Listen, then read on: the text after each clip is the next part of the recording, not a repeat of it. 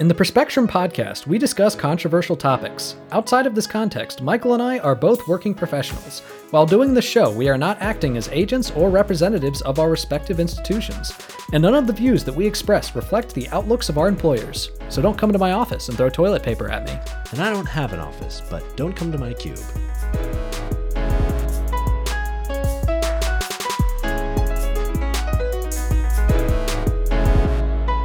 Hello, and welcome back to the Perspectrum. I'm Michael Bloom. And I'm Nathan Seelove. And today we're coming at you with uh, hopefully a shorter episode than last time. We went pretty it's far definitely going to be shorter than last time. yeah, yeah. Last episode was over an hour and a half, I think. Yeah. yeah. Um, but we really wanted to get through all And of that was those after different all the cutting I did. Yeah, exactly. um, but today we're gonna do kind of a less of a news intensive episode and more focus on some different uh, concepts that we've been wanting to discuss um, that uh, for a while. so, what is our theme on this fine day, Michael? Today our theme is the veil of ignorance. Huh. What is that, Michael? I am ignorant as to what that is. Well, that's why I'm here to tell you. Um, so, the veil of ignorance is a thought experiment or a counterfactual that was popularized by John Rawls in his book, The Theory of Justice.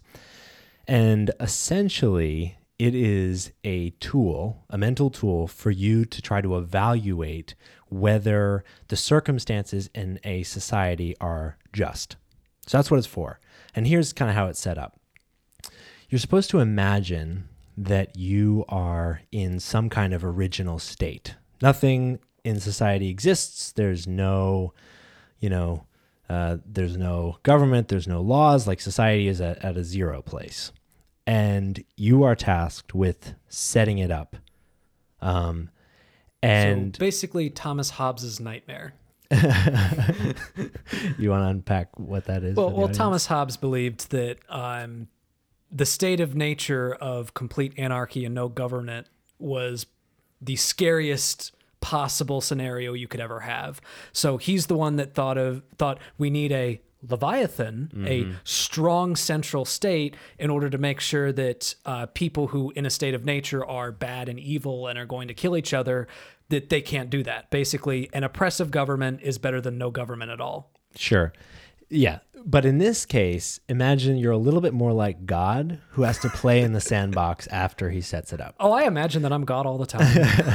And so and so basically you're in this original position and you're tasked with setting up society and you have a veil of ignorance. You know nothing about what you will be like when society starts. You don't know whether you will be um, white or black or male or female, whether you'll have a high socioeconomic status or a low one. You don't know if you'll um, be, uh, you don't know if you'll have certain abilities or disabilities. You don't know anything about what position in society you will occupy.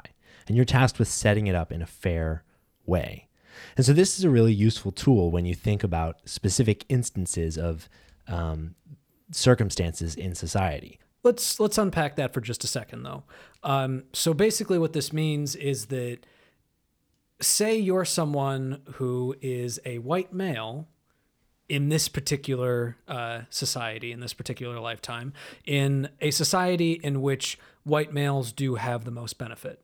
So you wouldn't want to design a society with that in mind in the, the exact same way because Exactly. for all you know you might be a person of color you might Yeah. be a woman um, so you would want to try to make it as egalitarian as possible you would want to create an equal opportunity Yeah, that's about right. so, before we get started on the specific arguments for today, I want to talk a little bit about social democracy. The veil of ignorance can, it best argues for creating a system of social democracy.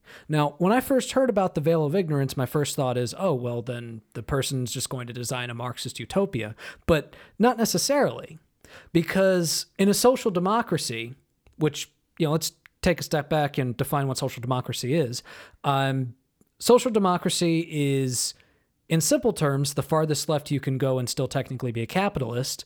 But what does that mean in practical terms? In practical terms, what that means is that you still believe in a free market. However, there is still a lot of government regulation, or at least uh, communal regulation on said market. So you might have regulations on how much fecal matter is allowed to be in your meat.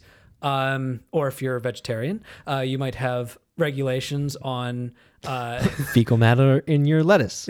Apparently, all regulations in this society are about fecal matter. well, well, I mean that's a it's an easy argument to make. I mean, back when we were going with complete neoliberal capitalism with regard to the meatpacking industry, uh, there was a bunch of fecal matter into it, so you actually had to have a administration come in and be like, no, you can't serve people poop burgers.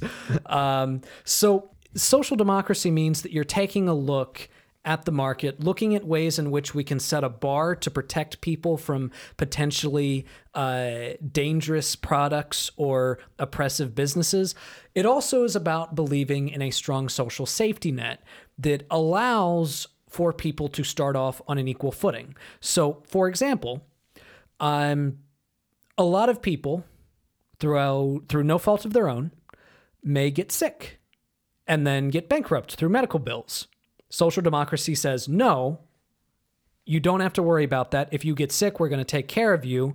You just need to focus on your own merits, on developing your own merits, and you don't need to worry about that completely bankrupting you. It would also say uh, one of the major drivers of uh, of social mobility is education, not just post secondary education, but secondary education. As it stands in the United States, the education, the public education system is paid for primarily by property tax. And what that means is that the richer a community is, the better quality their school is going to be, which, even though we do have a system of universal education, it's not universally equitable because not all schools receive the same resources based on what communities they live in. And if people do not receive a high quality education with um, and in their high school diploma, then they're significantly less likely to be able to succeed beyond what their the ways that their parents succeed succeeded.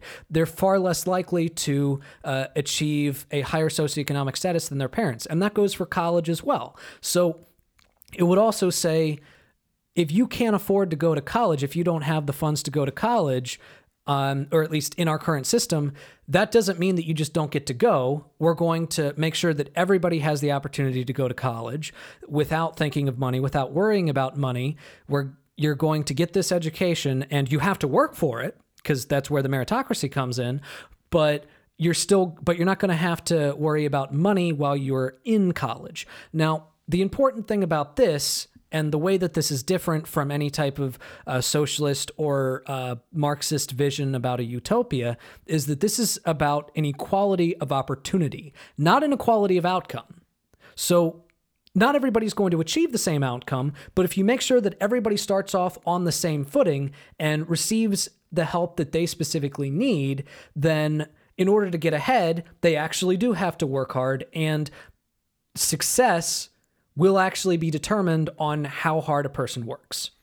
Yeah, I think that touches on a few really powerful parts of like the veil of ignorance thought experiment which is one that like the restrictions of the world still exist. It's not it's not a make believe land. It's like no there are economic constraints. There are challenges that we all face. The goal is to set something up where you no matter what position you start off in at in society can have a good successful prosperous enjoyable life. Yeah. That doesn't mean you'll be the richest person, doesn't mean you'll be the poorest either. It means that you'll be able to have the opportunities you need to be successful and have a good life. And so it's pretty useful as you guys are thinking about evaluating different policies. You know, I, I use it as a check on myself because a lot of my tuitions are very free market, are very capitalist oriented. And I use it as a check when I immediately go to that place to say, okay, well, this is what I think of. This is how I view the world as a, you know, white cisgendered man who would really like to be quite wealthy someday. Yeah. Um, what about all of the other less well off and least well off individuals in society? How can we make the bottom high enough for them? Yeah. And a necessary thing to point out when it comes to capitalism is that capitalism, by its very nature, will create economic inequality. And the question is not, and the question that I would pose is not necessarily is inequality a bad thing? Because I would argue that if we are creating a true meritocracy in which the amount of money a person makes is actually based on their own merits, then inequality is a good thing because it does incentivize people to uh, work harder. It incentivizes people to put more into their craft, put more into their labor um, in order to actually get ahead. Uh, but the issue is that's not the that's not what we currently live in because most people's path through life is primarily going to be determined based on who they were born to, who their parents are, how rich their parents were, how much money their parents have, and that is not equality of opportunity, and that does not satisfy the promise of capitalism. Social democracy, as as I would argue, is really the only way that you can fulfill that promise of capitalism as being a system in which if you work hard you can actually get ahead. I think that makes that makes sense. Um, because the thing about a meritocracy to me, the worry I immediately have is that in the real world, at least as I've seen it, as I've studied it, a true meritocracy can't exist. Can't exist.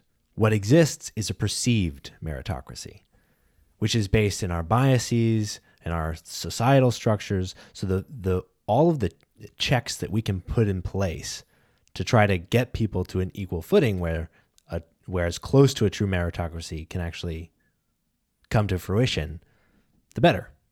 And to Nathan's point also, you know, it's true like a tremendous amount of wealth and advantage is inherited. A full third of billionaire wealth in the world is inherited wealth, which is pretty staggering. And not just that, you know, you inherit, to Nathan's point earlier, your education, because if you live in a nice house, you'll go to a nice school. And if you don't, or if you live in a, a poor neighborhood, your school will be underfunded. Um, and so there are all kinds of ways where the life before us, the life of our um, immediate generation, immediate generations or ancestors influences us. It sets out the limit of the possibilities that our life can potentially come to. And so, yeah, so that's basically the veil of ignorance and how we're setting up a discussion today, which won't speak too specifically about inequality itself, but in talking about the wealth tax and the very rich, um, will lurk, lurk in the background.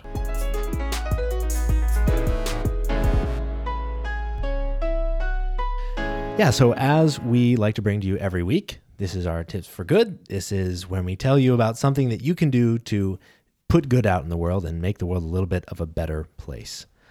Um, so, our tip this week is right on theme. And it is that when you are in a city or walking down the street and and a disadvantaged or homeless person asks you for money, the tip is just to look them in the eye and acknowledge them. People disagree on whether you should give them money or not, whether it enables them or not. Um, if you, ha- I don't carry cash personally, um, so I don't have money to to give anyway. Um, but to us, like the huge thing is that you acknowledge their humanity. This is a rule that I live by always. When when someone asks me for money, even even like a non-homeless person, if someone were to ask me for something, I I want to acknowledge them as a person making a request, not someone to be ignored, not you know just some like a, a fixture of the street but a person worthy of respect, worthy of being acknowledged. So that's our tip this week.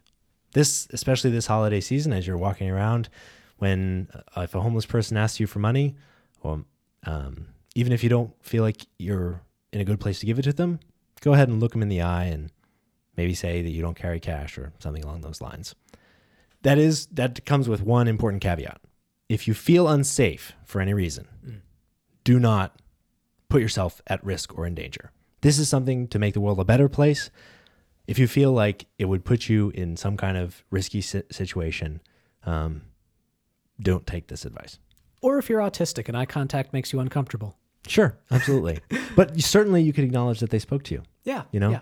Yeah, absolutely. I think that's huge. All right. And that's tips for good.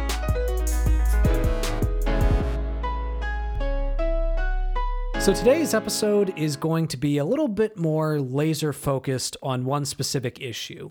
And that is we're going to be talking, we're going to be laying out the proposals of a wealth tax for you, discussing the counter arguments for them, and then kind of concluding with whether or not we think that billionaires should actually exist and discuss some of the arguments for that. So, Michael, let's get started. Heck yeah. So, the wealth tax is not a tax on income, as most taxes have been, but a tax on wealth. And the big difference between wealth and income is income is the annual addition to your pocket, how much money you make in a year. The wealth is the amount that you have accumulated over your lifetime. Before we get into this, why are we talking to you about the wealth tax? Partially it's because of what Nathan already mentioned. There's a lot of misconception out there about what exactly it is, what it's for, and why it makes sense. Uh, and so today we'll first talk about laying out exactly what it is. The reason we brought this conversation to you is because originally, when I was hearing about the wealth tax, I was really uncomfortable with it. And I was unsure of whether it made any sense at all. And the more research I did, the more it made sense to me. And so later on, after we talk about the specifics of the tax, we'll do kind of a back and forth where I'll represent some of the criticisms of the tax. Uh, and Nathan will um, talk about some of the specifics and we'll try to make sense of it all. Yeah. Because with any major policy, there's always going to be counter arguments, there's always going to be counterpoints, and some of them will be based in fact, and some of them are based in you know fear in changing the status quo, and some of totally. them are based in hey, uh, I'm getting paid a lot of money to say this. Uh, sure, but like I think at least in the circles that I've been exposed to in the past, a lot of that fear of changing the status quo, intuition about what it means to live in a free market or a just society or things like that can, you know, be a little bit titillated by by significant changes um, and seriously ramping up the progressiveness of a tax taxation system. So yeah. definitely want to get into that. But first of all, Nathan, why don't you walk us through exactly what the proposals are? All right. So two main people have proposed their own versions of the wealth tax uh, Bernie Sanders and Elizabeth Warren. So, Elizabeth Warren first came out with her own version of it. It starts at uh, $50.1 million. So, the first 50 million are free. Yep, first 50 million are free. And anything after that, there is a 2% tax. And that goes to $1 billion and then anything above $1 billion is taxed at 3%. Now, she recently did alter this a little bit with her healthcare plan, in which she rose the figure, the 3% figure starting at 1 billion from 3% to 6%. So 2% between 50.1 million and 1 billion dollars and 6% between 1.1 billion dollars and above. And that's on net worth which basically means all of the things of value that a person owns minus all of the debts that they owe. Yeah. Is your net worth. So if you have a $300,000 house and you owe $150,000 on it and you have no other assets and no other debts, your net worth is $150,000. So these so this is 50 million dollars of wealth owned free and clear. Yeah. That is the threshold for starting to be taxed. Yeah, and we're talking about the top one tenth of one percent.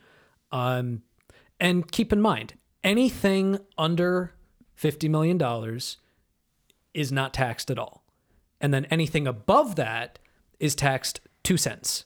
Yeah, and that's at least at the like federal level. It's not taxed, and then capital gains is taxed on on top of that. If you have gains on, um, say, stocks or other other assets that you own. But essentially, the only part of our tax code that it changes, the only thing that's affected is the $50 million of wealth plus. Yeah, specifically the wealth. Uh, Bernie's, as is often on brand for him, said, You're making a progressive tax plan. Hold my beer. that was a really good Bernie impression. Thank you. I appreciate that. I, I pride myself on my Bernie impression. my beer. um, so his wealth tax goes uh, a little bit farther. First off, it starts at $32.1 million at 1%. Um, and then it and then it stops at 50 million and then from 50 million to uh, 250 million, it's 2%. From 250 million to 500 million, it's 3%. From 500 million to 1 billion, it's 4%. From 1 billion to 2.5 billion, it's 5%. From 2.6 billion to 5 billion, it's uh, 6%. Uh, from 5 point, uh, from 5 billion to 10 billion, it is 7%. And from 10 billion above, it is 8%. So the takeaway here is that it starts at a lower threshold, 32 million, and it ramps up much more significantly as um, your wealth increases. So instead of having one step, it's got a number of steps, and then it ends up at an 8% tax over $10 billion in net worth rather than a 6% tax at um, $1 billion of net worth. Yeah. And let's also make one thing absolutely clear. Um, a lot of uh, Bernie Sanders originally announced this tax plan when he made the bold statement that billionaires should not exist. Now, Michael and I are going to little get a little bit more into whether or not we agree with that a little bit later, but I would just like to provide one important caveat.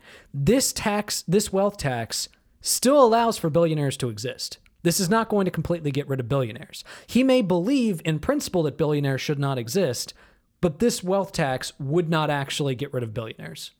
However, Bernie's plan is specifically oriented to redistribute that wealth. So the, the intent is is to uh, cut the wealth of billionaires in the United States in half in 15 years, and do a lot. the The goal is to do a lot to uh, to narrow the gap between the most wealthy people in our society and the least wealthy people in our society. Yeah, absolutely. Um, so, what does that mean for overall revenue? So, under the Warren plan, um, the United States government would receive an incremental $375 billion per year over the next 10 years. Um, and the Bernie plan would net an average of $435 billion a year over the next 10 years. So, significant increase to our tax revenue, which um, Bernie and Warren have both proposed as components to um, significantly to fund significantly progressive plans. So the idea is, you know, take this wealth that for the most part is being held, um, not spent Yeah. by definition. It's being hoarded. Exactly. And take that and use it to fund um, these progressive programs that help everyone in our country. So, Michael, what are some of the counter arguments that people have made to this wealth tax? Because on the surface, I mean, maybe maybe it wasn't didn't feel this way to you when you first saw it, but to me, I was like, yeah, So first of all, it makes me feel significantly better that we're not talking about like taking, you know, 70, 80% of these people's wealth. Like it's it's single digits. We don't break a double digit percentage ever under either plan. yeah, Um, but there are some still some important caveats uh, and counter arguments that you know I'll pitch up from probably the easiest down maybe to the hardest uh, for us Nathan and I to discuss. And I'll propose the counter argument and I'll probably throw in some facts as well. Um, so the first argument is basically like that's capitalism, baby. is like basically just the status quo argument that wealth inequality, significant wealth inequality, is just part of the system we have, and you know why change it? Doesn't make sense to change. to which I'd say the easy counter argument is kind of the counter arguments that I made about social democracy, which is that the thing that the promise of capitalism, the thing that uh, people sell us on with capitalism, is that it is a meritocracy, which uh, theoretically should mean that the amount of success that you do, the amount of um, success that you have in your life, should at least be partially proportionate to the amount of money that you make. And are you seriously going to tell me that Jeff Bezos, whose net worth is $112 billion, is proportionate to the amount of work he does, and so is a janitor who makes like 20,000 a year? You're seriously going to tell me that that in any that he works that much harder than that janitor? Okay, I'll concede that he definitely doesn't work like millions of times harder than that janitor. That would be impossible. But what about the argument that he creates millions of times more value?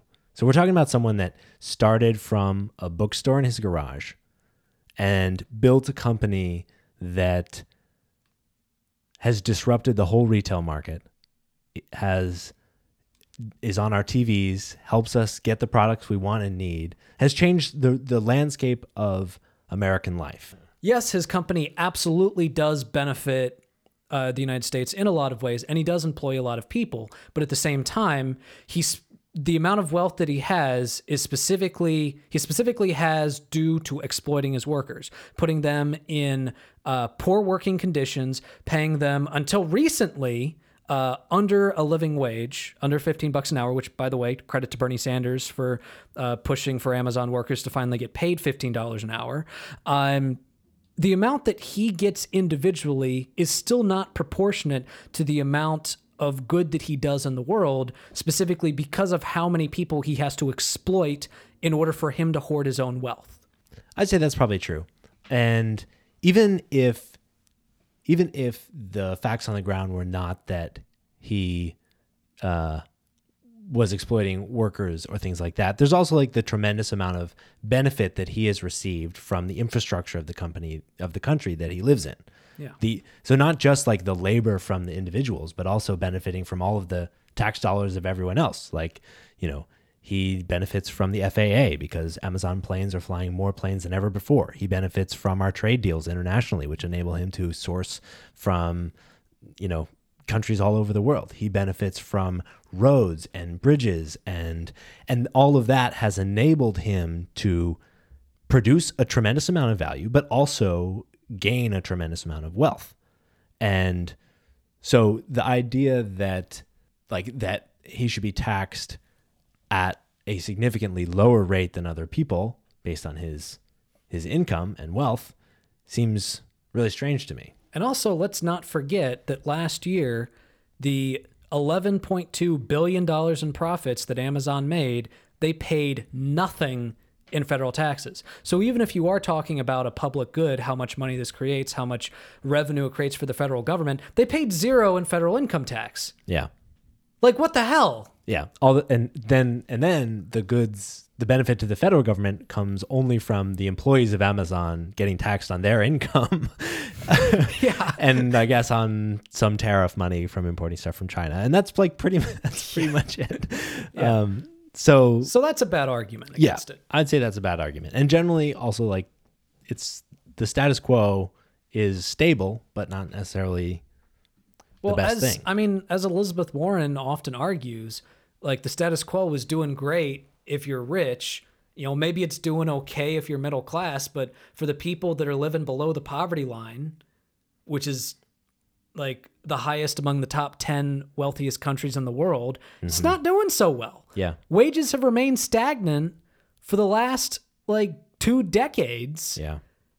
And even as even as the cost of living has risen. Yep. Like we have not been keeping up with inflation. Yeah.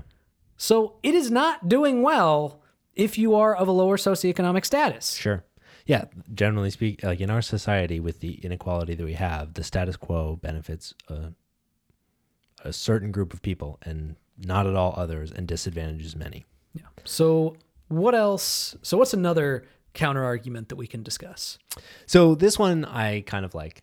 Um, and so basically, wealthy people don't have their money in cash. So if you think about like Warren's example of the wealthy heir who has $500 million in jewels and yachts and whatnot, um, and only makes $50,000 a year in I- income, the, uh, the argument is basically, well, he's to go, he's to have no income. He's to go totally bankrupt um, trying to pay this tax off of his $50,000 a year income. So So the- first, it's a cl- cash flow question. so first off, the wealth tax for Elizabeth Warren's does not kick in until your net worth is $50.1 million. And if the amount of stuff that you have has gotten to the point where it's worth over $50 million, You're still hoarding. Yeah. I mean, sell one of your yachts. Like, Yeah. Jesus. No, and I think that's I think that's a good point. Like, You're not oh, going to you've get got bankrupt. you've got something that is in the market worth five hundred million dollars. Go sell some of it. yeah. Yeah, you can quickly get your assets. Uh, get your turn your assets into And again, cash it's flow. only 2%. and also her plan provides for these people for these poor five hundred million dollar, fifty thousand dollar a year. Um, The poor, People. poor rich. yeah, uh, by enabling them to defer their taxes with interest for up to five years. So they can say, "Hey, I owe you 500 like, you know, a, a huge amount in taxes, but I don't have the cash right now. I am going to be able to get this only over the next 5 years and you can sell off assets to get the cash flow in order to pay your tax plus interest." Because keep in mind, cash is supposed to be a representation of resources, and a wealth tax is supposed to be about making sure that people aren't hoarding resources. So if you are hoarding resources to the point where it is above the threshold that Elizabeth Warren has put in place, you're still hoarding resources. Yeah. I, th- and I think this is, I think there's another really important point that goes along with this. We're not just talking about the lazy heir with a bunch of money in yachts. We're also talking about CEOs, where a significant portion, we're talking, you know, two thirds or more of their annual income is paid to them in the form of stock options, which have a significant asset value and currently are taxed only as capital gains. So this is income which has an advantage tax rate. So this is actually income that they are able to, you know, one, it's an asset they receive from a company that's not cash, so not taxed as income, um, that they then are able to hold, let grow, and they're only taxed on on the capital gains amount, which is a preferential tax rate. So this enables um, the system to help identify those individuals that have significant assets but relatively low cash flow compared to their assets Well, let's and say, hey, you still owe us money for that. Well, let, us also point out that Bernie Sanders and Elizabeth Warren have also both proposed taxing capital gains at the same that, uh, rate that we tax Sure. uh, federal income tax, so creating a progressive tax rate out of that. Yeah. So, um, so that's another thing. Which to think about makes a lot of sense. it makes total Capital sense. gains is is literally It's- income it's in just dollars. income that you get from investment. Yeah. Like, why should that be taxed any differently than like Yeah. Working? Totally. It's like the most common sense thing and somehow because our system is skewed so badly. Yeah. So, what's the next counter argument? All right. Um so this this one's another fun one. If you tax wealthy people really highly, it's going to disincentivize them from wanting to become wealthy and grow their wealth. This is an argument that you hear like, you know, it's going to stop innovation and hurt their spending because they're, you know, not going to want to work as hard to become super successful. You know, Michael, always thought I really wanted to make $50 million and two cents. And then I found out that if I did that, those two cents would just be gone. And you know what? Without those two cents, screw the rest of it. I don't want any of that $50 million if I don't get those two cents. Yeah, that pretty much sums it up. Like the idea that any of us work really, really hard so we can earn, so we can have a net worth over fifty million dollars is crazy. Yeah. like And if you like, that is if that type of uh, if that type of wealth tax makes you decide I don't want to become a millionaire, you're an idiot. I mean, you're probably not going to become a millionaire at that point. Yeah. We're talking like this wealth tax will only affect 75,000 households of the 128 million households in the United States. So we're talking like the chance of you actually being affected by this tax rate change in a negative way, the chance of you actually having your taxes increased because of this or being connected to a family that does is 0.058%. 0.06% people Yeah. super unlikely and the fact that that will disincentivize people to work hard it seems pretty crazy I don't think I know anybody that would actually be impacted by this, like personally. if i did i'd be there instead of hanging with you all right So that's a bad counter argument. definitely so what about this you're going after these people's rightly owned private property. Isn't that stealing? No, it's taxation. I mean, so the idea that taxes are theft is such a bad argument. Like, the only way, the, the natural conclusion of someone who would make such an erroneous point would have to be okay, go find an island somewhere in the middle of the Atlantic Ocean or something and just live there. The rest of us want to live in a society. And in a society, you have to contribute a little bit in order to create a public good.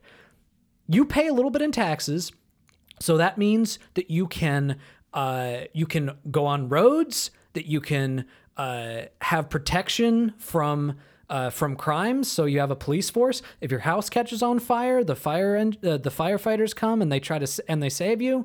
Uh, if you don't want any of that, then go live somewhere else. But the rest of us want to live in a society. That's not theft. That is a contract. That is a social contract that you have entered in as a part of your citizenship. And if you don't want that citizenship, fine. Yeah, the price if you don't want that citizenship is 40%. If you're super rich. yeah, that's a reference to the um, proposal of a 40% exit tax to help close loopholes about um, uh, people avoiding taxes. But we'll get into that more later. Um, my my other point, along with Nathan's as well, is that f- you know if it's stealing from the wealthy to increase their taxes on their net worth, then the government's been stealing from all of us for a really long time. Yeah.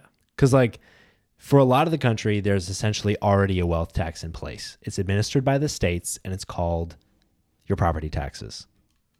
So, like, often your most valuable asset is your home. Yeah. If you're lucky enough to own that free and clear, which most people aren't. Um, but most people in the United States, 99%, pay 7.2% of their net worth in taxes, while the most wealthy 0.1% pay only 3.2% of their net worth in taxes. And that's largely due to the sources of your income and the sources of your wealth. And all this is basically doing is adding a couple stones to that 3.2% to level the playing level the scales a little bit and to help really fund really positive progressive programs and help out our society Yeah. Basically it's leveling the playing field, which is a pretty compelling argument to me. Yeah. Yeah. All right. What else? All right, Nathan, here we go. Lots of European countries had wealth taxes, and they didn't work there. Mm. So, what makes you liberals think that they would work here? Well, I guess the argument is over. I mean, it didn't work in other places. No need to look any further. I mean, and th- this point was actually made by Andrew Yang in an, a Democratic debate. It was made by Cory Booker in the last Democratic debate. Um, it's very easy to superficially look at, okay, well, this didn't work in several European countries that tried to implement it, so it must be bad policy.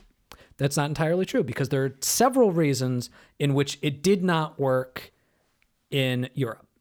Number one, um, And and most of them have to do with tax avoidance. Most of them have to do with the fact that there were loopholes that enabled people not to pay the taxes they were on the hook for. Yeah.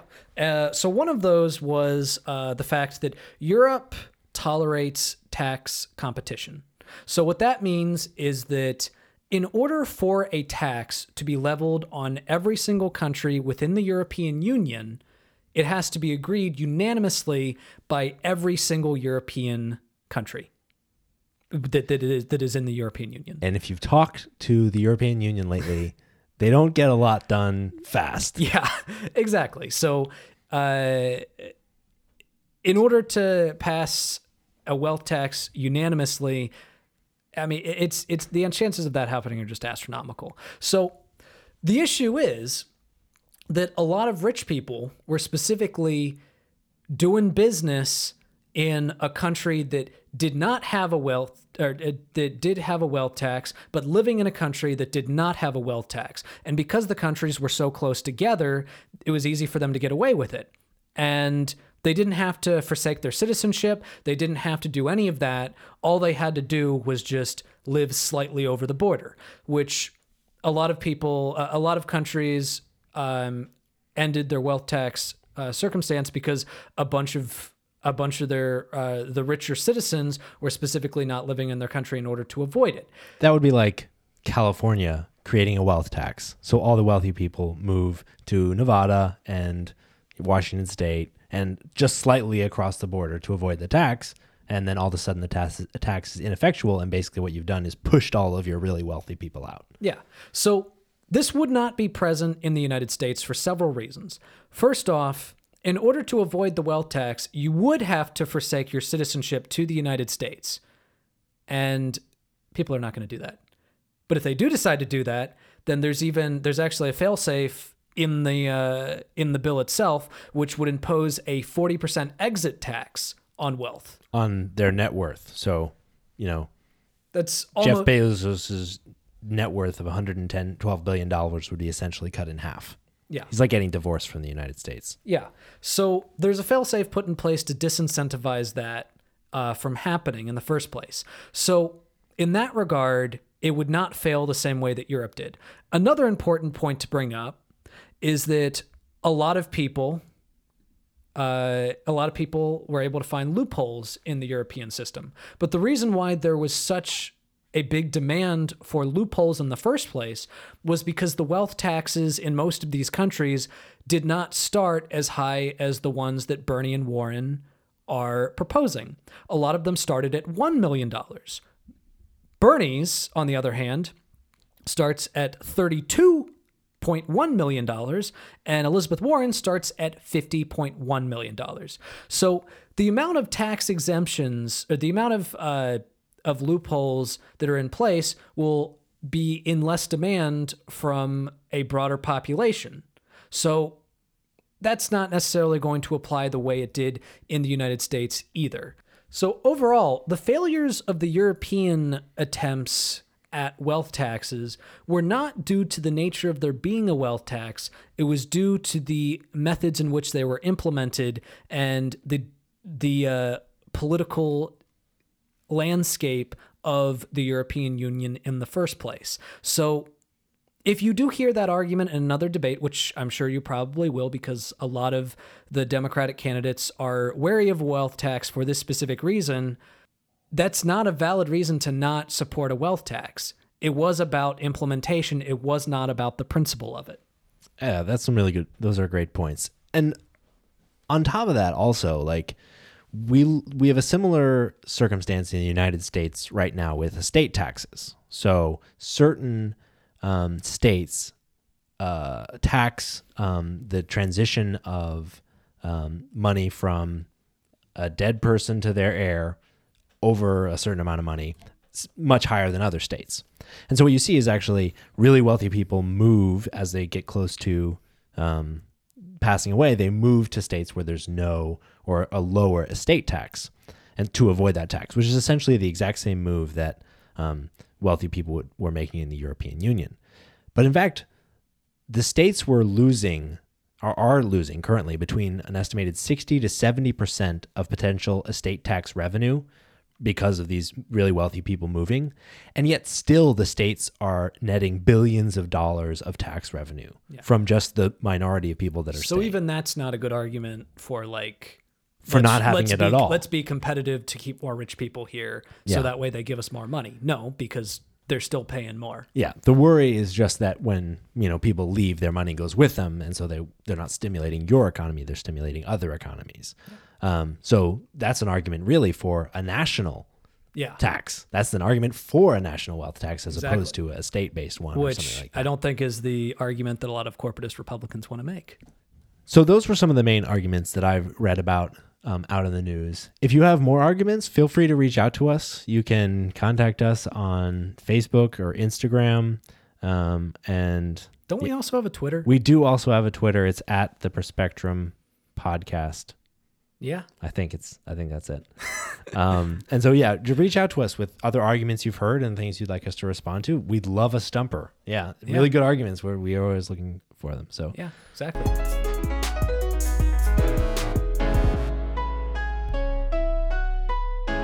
And now for our favorite segment. Ass Hat of the Week. So, Michael, who's our ass hat this week? Oh, we've got a special one. This guy might be the most unmitigated ass hat that we've had. Maybe- Definitely the most dangerous ass hat. Yeah. Considering That- his position. the priest we talked about a few weeks ago might might have been one of the worst. But this guy, oh my goodness. And unfortunately, guys, we usually like to end these on like someone like a positive note, like someone empowering. Yeah. So, Not this week. not this week. Um, so, in lieu of that, let's just try to laugh at how ridiculous this guy is while also recognizing how dangerous he is. Yeah, let's do it. So, his name is Clarence Mason Weaver. He is a right wing pundit, and you might be thinking, who is this nobody? Why are we even talking about this nobody? Well, that is because he was recently announced as a member of the Trump Advisory Board. Yes, the man whose quotations we are about to read has a direct line to the president. A man who has made claims such as that women aren't equal to men and that they damaged society when they won the, quote, right to leave the home and go to work. He also talks about how women that report sexual misconduct in the work are the reason why we don't want to be around you in business. He also said that women should carry themselves as handmaidens and be submissive. Holy crap. Yeah, and that's just Like first, he's literally he said handmaiden. Handmaidens. He's literally calling out a dystopian future where women are subjugated to men. Like Handmaid's Tale, you crazy like dude That who was- saw that as that an instruction was a warning, manual. not as an instruction manual. Holy crap, this dude is a freaking whack job. Yeah, He said recently, uh, he said in a recent video that women shouldn't be queens because we don't look for queens. Queens is hard work. We look for handmaidens, sweetheart. We look for a helpmate out there, girl. And no king is looking to share his kingdom. and when he says we, he's specifically talking about all men. Yes. That- that- Like- and women should be quiet and be humble and be submissive. And apparently, men that don't believe what he believes are beta males. Yes. So, so apparently, Michael, we're we're beta males. Well, depends on what aspect of our lives. also, like, there's nothing wrong with being like a person who is not a loud, aggressive asshole. Yeah, Like, exactly. like if that's a beta male, I'm chill with that. I'm cool with that. That's fine with me. Yeah. So He said, he said, men have created, maintained, and devel- developed every social improvement in our history. The current attack on masculinity, led by feminists and their weak beta male enablers, are attacking the very men because they hate our society. It's time for aggressive, masculine men and the women who love us to answer. wait a minute.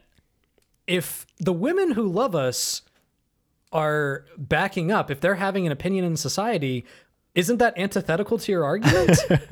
Also, like, uh, going to the moon, Madame Curie, like X-rays, are you dude. kidding me? Like, you are an insane man. You're a dumbass. You're Uh. a dumbass and an asshat.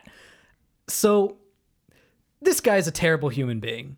Uh, in another video that he did, he actually talked about how um, it's bad for for husbands to think about the happiness of their wives because wives shouldn't be happy. They should just give us children. The fact that we give them children for them to raise, that is their purpose in life. We shouldn't care about their happiness. This guy's married, by the way. oh, his poor, poor I feel so sorry for his poor wife. I mean, I guess uh, so. I guess you, you care about the happiness of Brie, right? I, I really do. Yeah, ap- Yeah. Apparently, apparently, you are a beta male who is destroying society. That I guess I can't argue with that. You're a beta male enabler. Oh my god. You're a beta male. This is uh, and the craziest part is that this dude is an advisor to the White House. He's on the Trump advisory board. So just think about that. For any women out there that support Donald Trump, just think for a second. Trump is a guy that saw this person, saw this guy, and was like, I want that guy. I want that guy to advise me. This guy.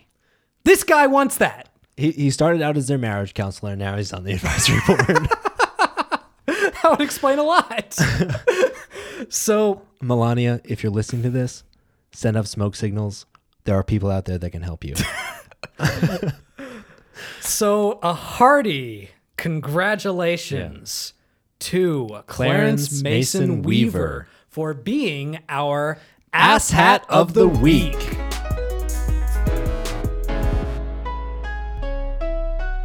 So the real question then is if Bernie's arguing that there just shouldn't be billionaires and his tax plan is trying to Well, not get rid of billionaires. Sure. It would not get rid of billionaires, but it is kind of fulfilling the principle that he is kind of putting forth. Um, So what do we think about that? so, Michael, do you want to start or you want me to? Why, why don't you start? So, Because my points are more principle and probably less factual based than yours. So, one thing that I want to bring up I feel like a lot of people have trouble comprehending just how much a billion dollars is. Yeah. So, I'd like to just put into perspective for you for just a second, because that's what we do with the Perspectrum. Um, so, if I were to give you a dollar every second, it would take 11.6 days in order for you to have a million dollars. You know, so it would take uh, about a week and a half, right? If I were to give you a dollar every single second, it would take 31.7 years for you to have a billion dollars. So just think about that for a second. The amount of money that $1 billion actually is, is insane. It is a ridiculous amount of money.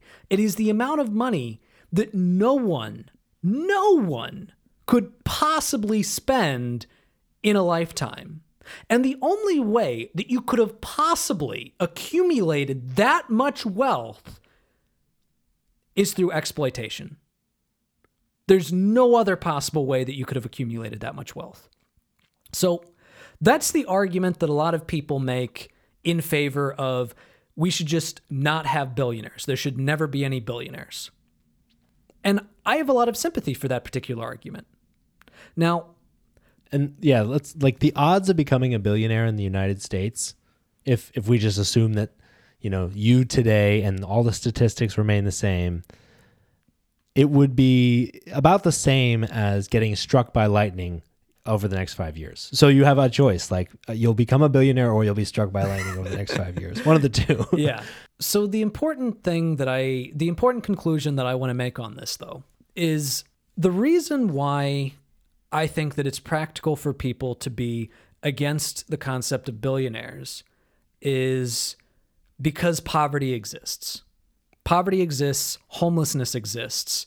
And as long as there are people hoarding that wealth that have the ability to get rid of that poverty, we are living in an immoral society. Now, I am prepared to say that if we were able to get rid of that, if we were able to make sure that not a single person lived in poverty, not a single person in the United States lived in poverty, then I would say, all right, as long as there are strict regulations to make sure that uh, billionaires are not exploiting their workers, then we can have billionaires.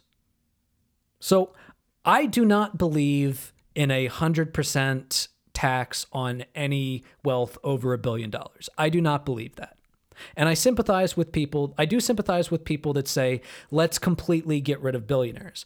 But I just want to temper that a little bit by saying that the reason why a person should be against that is specifically because of how many people are might be exploited by the billionaires and how many people are living in poverty while billionaires are living on more wealth than they could possibly spend.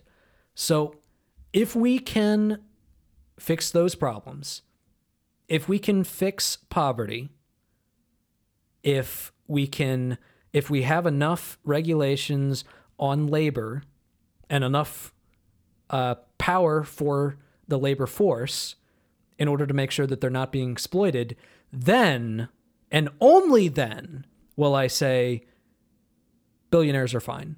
But until then, um, I sympathize with the sentiment. I think those are some really strong points. I am not totally convinced that all wealth over a billion dollars has to be obtained illegitimately. Um, and so like that's that's like a really fact intensive claim that I would be worried about like totally making. Um, cause like there are like there are a lot of people on the list of billionaires in the United States. There's 607 currently, which is not a lot in the grand scheme of things, but a good number and includes people like Oprah. Um, and, you know, you can say like it includes Bill Gates and Warren Buffett. And like, I like, I think Warren Buffett's amazing. Like the things that he has done to turn around companies. If you like Heinz ketchup, like thanks Warren Buffett, thank like that he's the reason they're around. Like I think that there are people that have had a tremendously positive impact. Now, I don't have the facts to claim that none of those people have ever exploited any of their workers to the to the extent like to the claim you're making. So it depends probably on your definition of exploitation. If you if your definition of exploitation is paying anyone um, in modern dollars less than fifteen dollars an hour, um, then probably that does probably scrub the list. Well, that's why I set up the parameters of my argument as being Yeah. if they are not if they're not exploiting and if there's Sure. nobody living in poverty, then billionaire away. And so so I think that the second part is a really important part of the argument and that is that like while extreme suffering exists it would it would be an unjust part of society for that level of wealth to also exist um, and so like none of us is free of benefiting from exploitation. None of us, probably of the people listening to this podcast, have benefited to the tune of a billion dollars. Yeah. But if you've ever purchased something made in China, there's a good chance that it went through a Laogai camp, which is a slave labor camp. The microphones that we're using right now to do this podcast, Mm-hmm. the uh, the Macs that we're currently looking at to Yeah. do this research, all of that was made through exploited labor. Yeah. Yeah. If you've like, and, and that's the extreme end. If we're talking about a living wage, like anytime you've, you know, gone to a grocery store or, you know, purchased fast food or used products that have been tested on animals, you know, there's like, Yeah. there's the list is, is very long. And so that's not to say that we shouldn't strive for a better world. Um, and it's also not to say that us just using products that are available to us is the same as benefiting extremely in an extreme way from that exploitation. But I just want to put it that put that kind of put that into the record. But I think all of that actually kind of meshes with your point about inequality rather well. And so my my thought is that when I hear like someone say bill- billionaires shouldn't exist, um, that doesn't make sense to me as I understand like the way our economy functions, as I understand like how you accumulate wealth and go about you know growing things in the economy. Um, but the but the point about inequality is a really strong one, and we're and it's not saying that billionaires, you know, are like people that shouldn't exist in the world. No, no, no, no. It's just a level of wealth that extreme Yeah. while so many people live in terrible suffering is an inequality that's likely not tenable and likely unjust.